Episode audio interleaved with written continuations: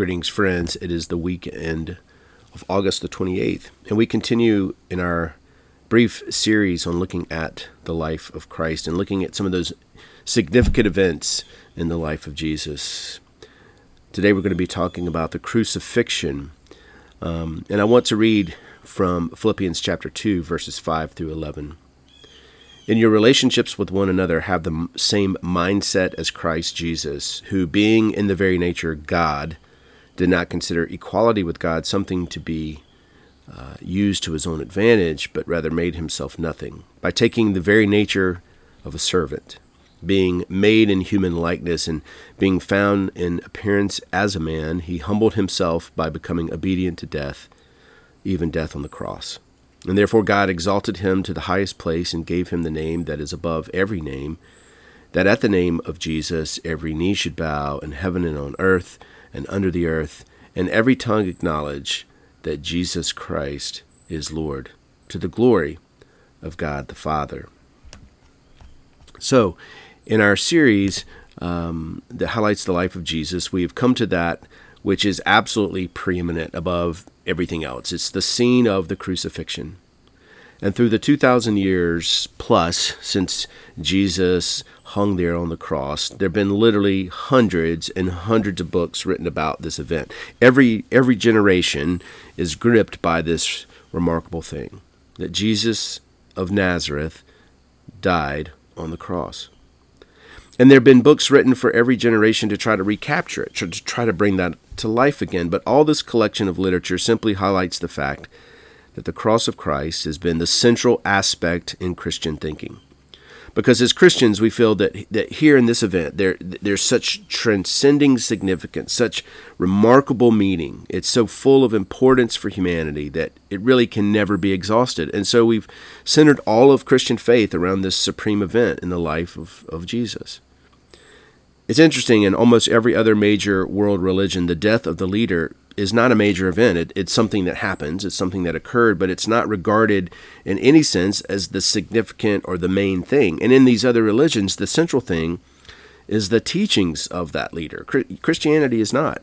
It's not as Buddhism or Hinduism is, for instance, a religion of ideas or philosophy. It is rather a religion of facts, of deeds the acts of God in human history. And because of that, it's grounded in this stream of, of human history directly. Now, this is what the Gospels make clear that the cross of Jesus is the supreme f- fact in a series of facts. So let's come back to look at the cross and remember that the cross was to Jesus this inescapable part of his work.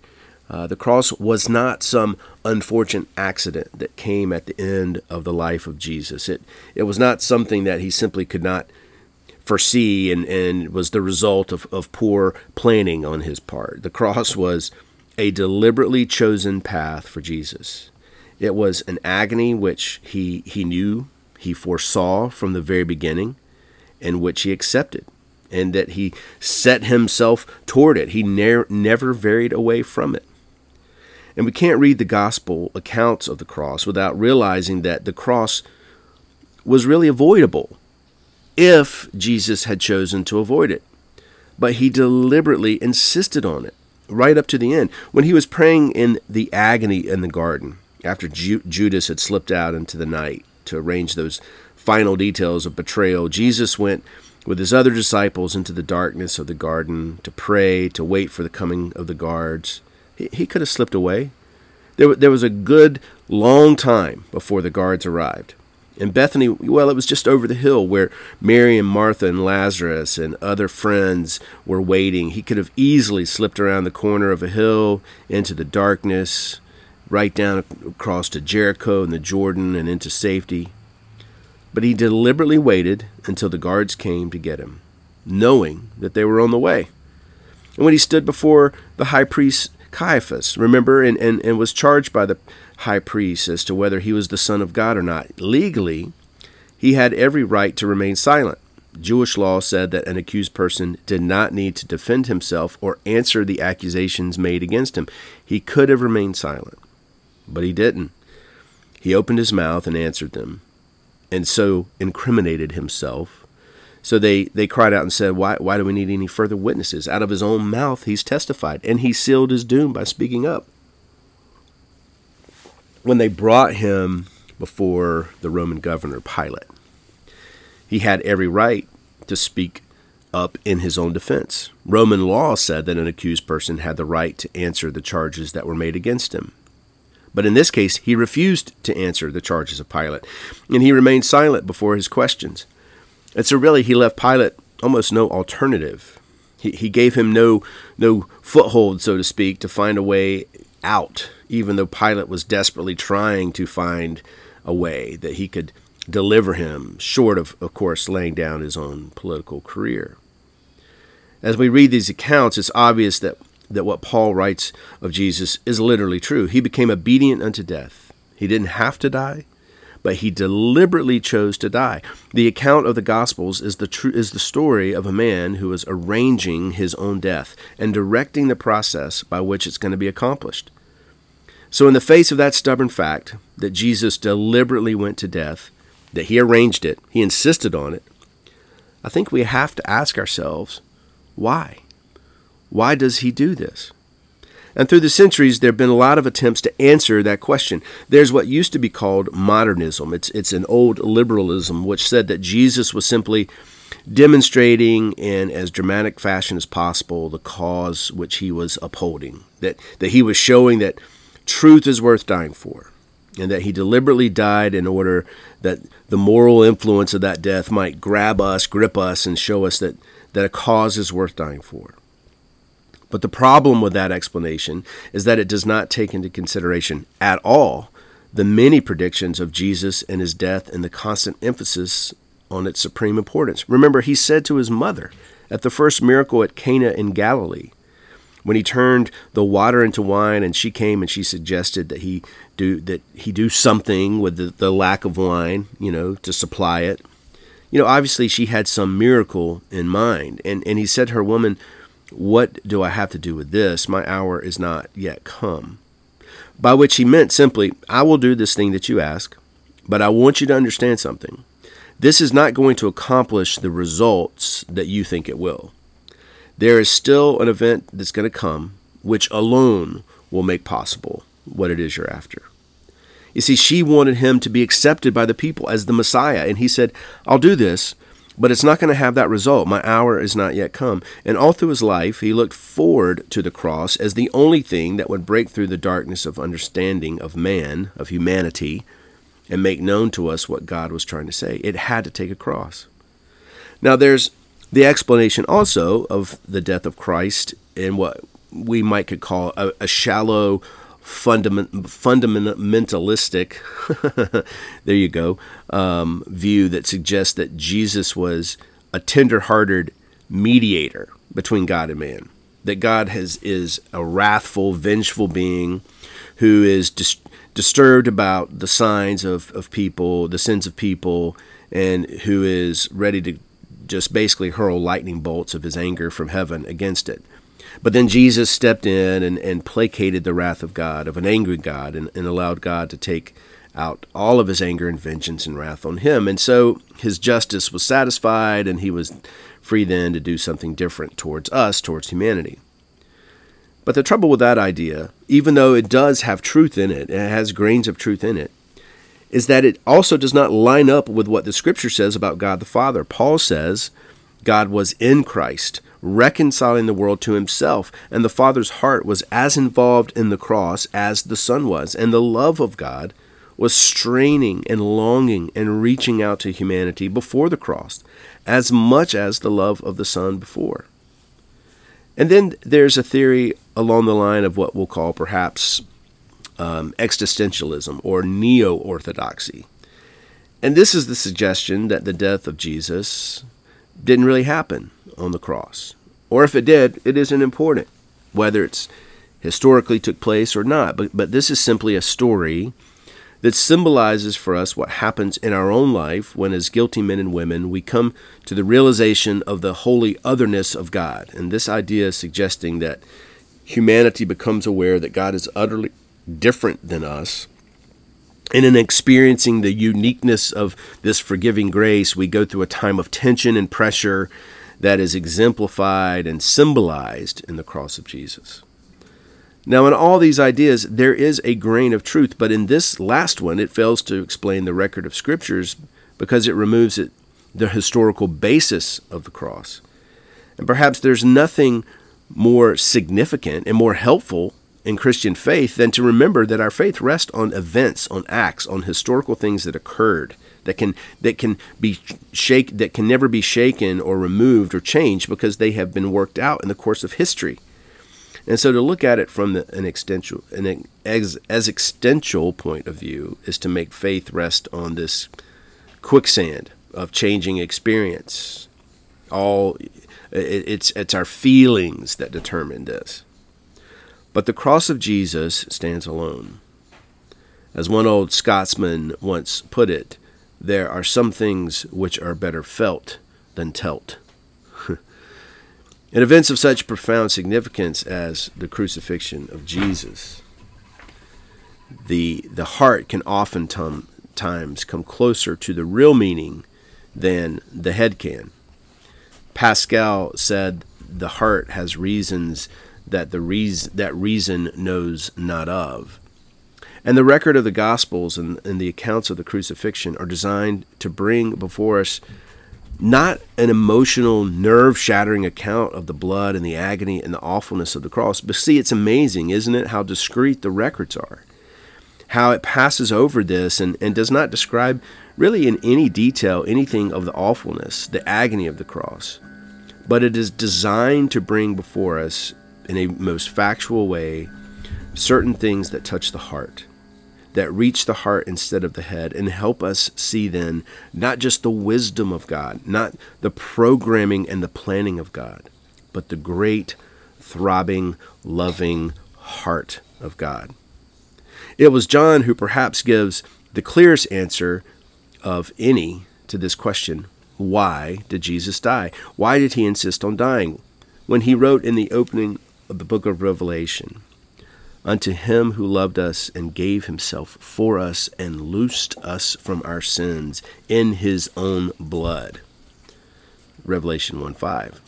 You see, Jesus died, in other words, because he loved humanity and he longed to set us free from the misery and the bondage of sin. There's no other adequate explanation for the cross of Jesus than that one thing.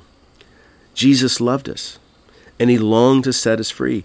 And if this is the case, then this means that we obviously need to be set free. Humanity needs to be saved.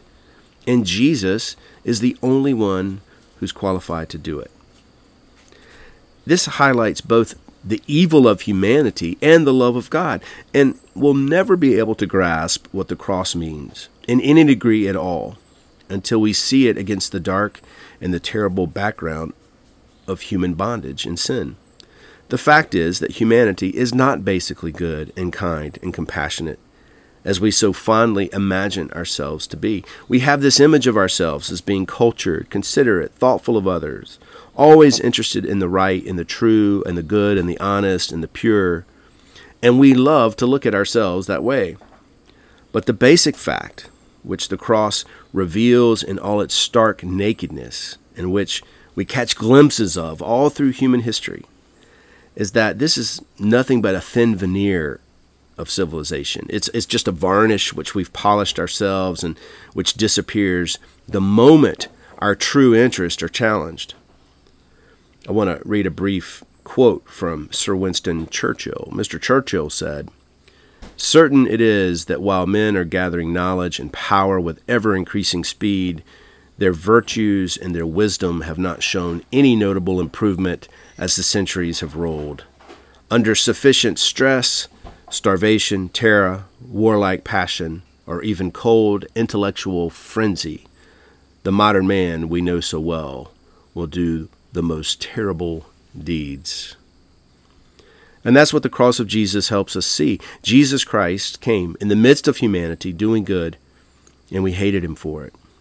And that's the revelation of the human heart. You see, on one occasion, Jesus, remember, Jesus set free a lunatic, a man who had been running around in the mountains like a wild man, naked, tearing his hair and his flesh. And, and oftentimes he'd been chained by the people because they said he was possessed by demons. And with one word, with a word from the mouth of Jesus, this man was set free. And then the record says that he was sitting at the feet of Jesus, clothed in his right mind. And what was the reaction of the people to this? Well, they came to Jesus and they pleaded with him that he leave, that he go away. Why? Well, because in the process of setting this man free, you see, they had lost their pigs, and these people preferred pigs to people. They didn't want Jesus upsetting the status quo, moving in, setting people free like this, ruining their profits, their way of life, etc. And so they chose profits rather than the prophet. And they asked him to leave. What a revelation of the cultured, civilized heart of humanity. His genuine compassion as he moved among people bothered religious leaders because he healed the sick on the Sabbath day when they said he shouldn't. And he, he didn't care for their traditions and constantly stepped over the line. And they hated the way that he exposed their pretentious hypocrisies. And he kept saying such searching things, even to his own disciples, that his friends started leaving him. And one by one, and and as he put himself put it, men would not come to the light because they love darkness rather than the light, because their deeds are evil. That's John 3:19. And yet through humanity's hatred grew against though humanity's hatred grew against him until they couldn't wait to get him to a cross. They couldn't wait to get him out of the way, and, and they threw justice to the wind in order to get him nailed to the tree. Yet when it came to the cross itself, God did not take any revenge. The cross was a, was not a place where God took revenge. It, it could have been so easily to do, wouldn't it?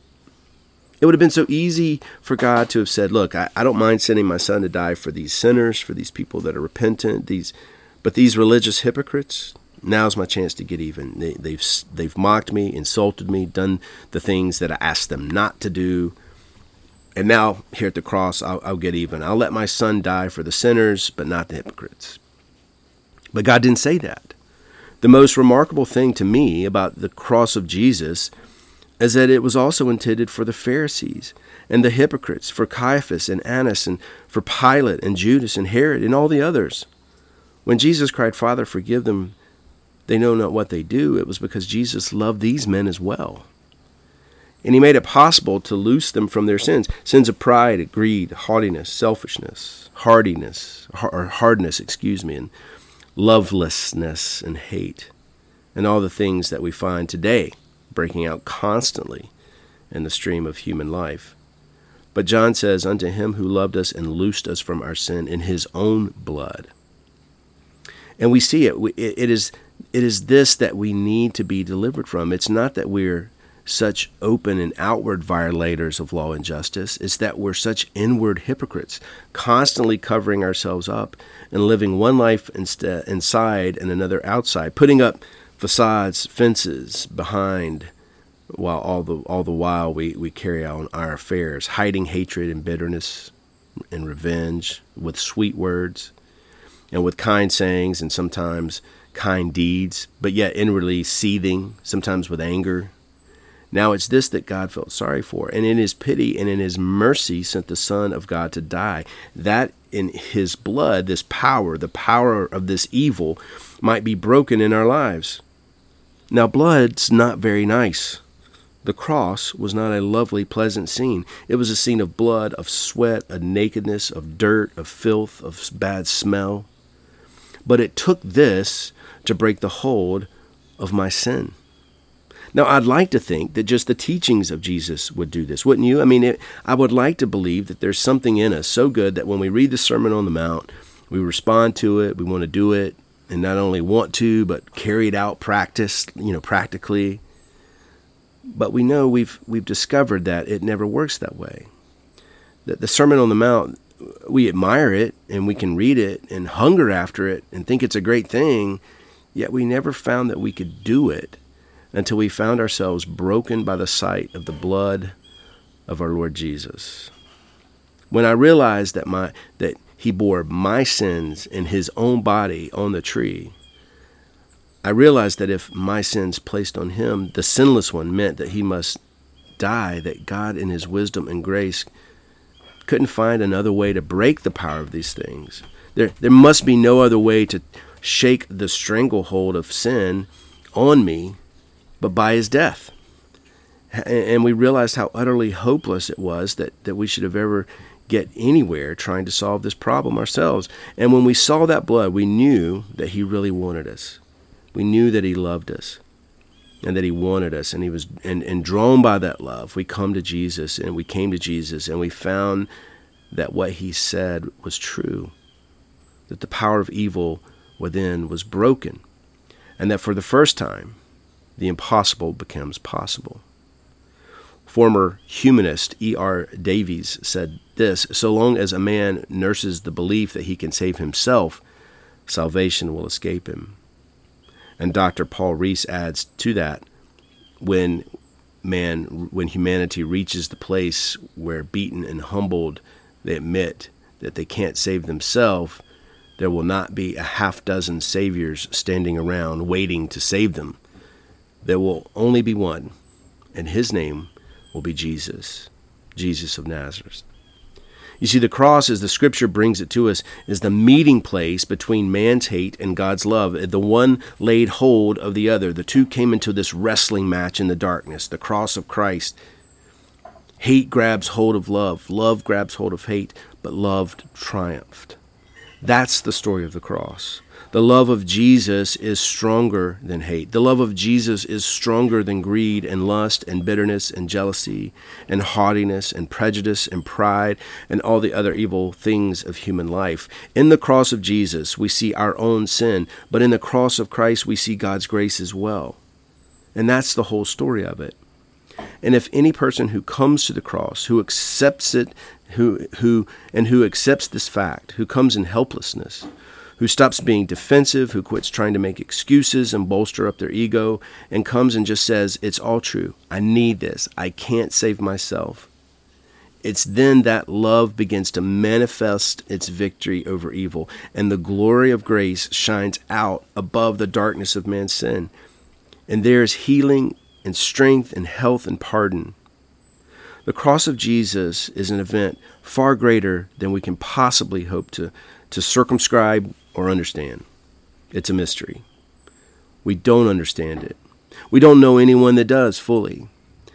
It's, it's like some of the other great mysteries of life, of, of, of life itself, of love, of truth. Who can understand it? Who can grasp it? Who can fully analyze it and lay out and explain it? No one can. But we know this, and this is the great thing and the important thing. It isn't important whether we spend an hour or two talking about the theology of the cross or whether we talk about and try to grasp something of the puzzle of predestination versus human free will or some of these things. We can spend hours trying to analyze the workings of God, the plannings, the programmings of God that culminated, that ended in the cross, and how it worked out in human history. But all of this will leave us absolutely unchanged until we come to grips with this one central fact here and here alone, in all of human history, is the power manifested sufficient enough to break the stranglehold of our habits on us, our habits of thought, and begin to set us free. And all through the running centuries, men and women have been coming to the cross of Jesus in this simple way. The educated, the ignorant, the poor, the rich, across all cultures, across all social divisions, and every boundary line that humanity has put up. People have come from all places and all kinds to the cross of Jesus. And invariably, if we've come and if they've come in helplessness, recognizing that we are in the grip of forces greater than we can handle, that life is bigger than we are, and we admit it, we find the cross of Christ that sets us free. None other name, none other lamb, none other, none other hope in earth or heaven or hell than this the cross of Jesus Christ. Amen, and God bless.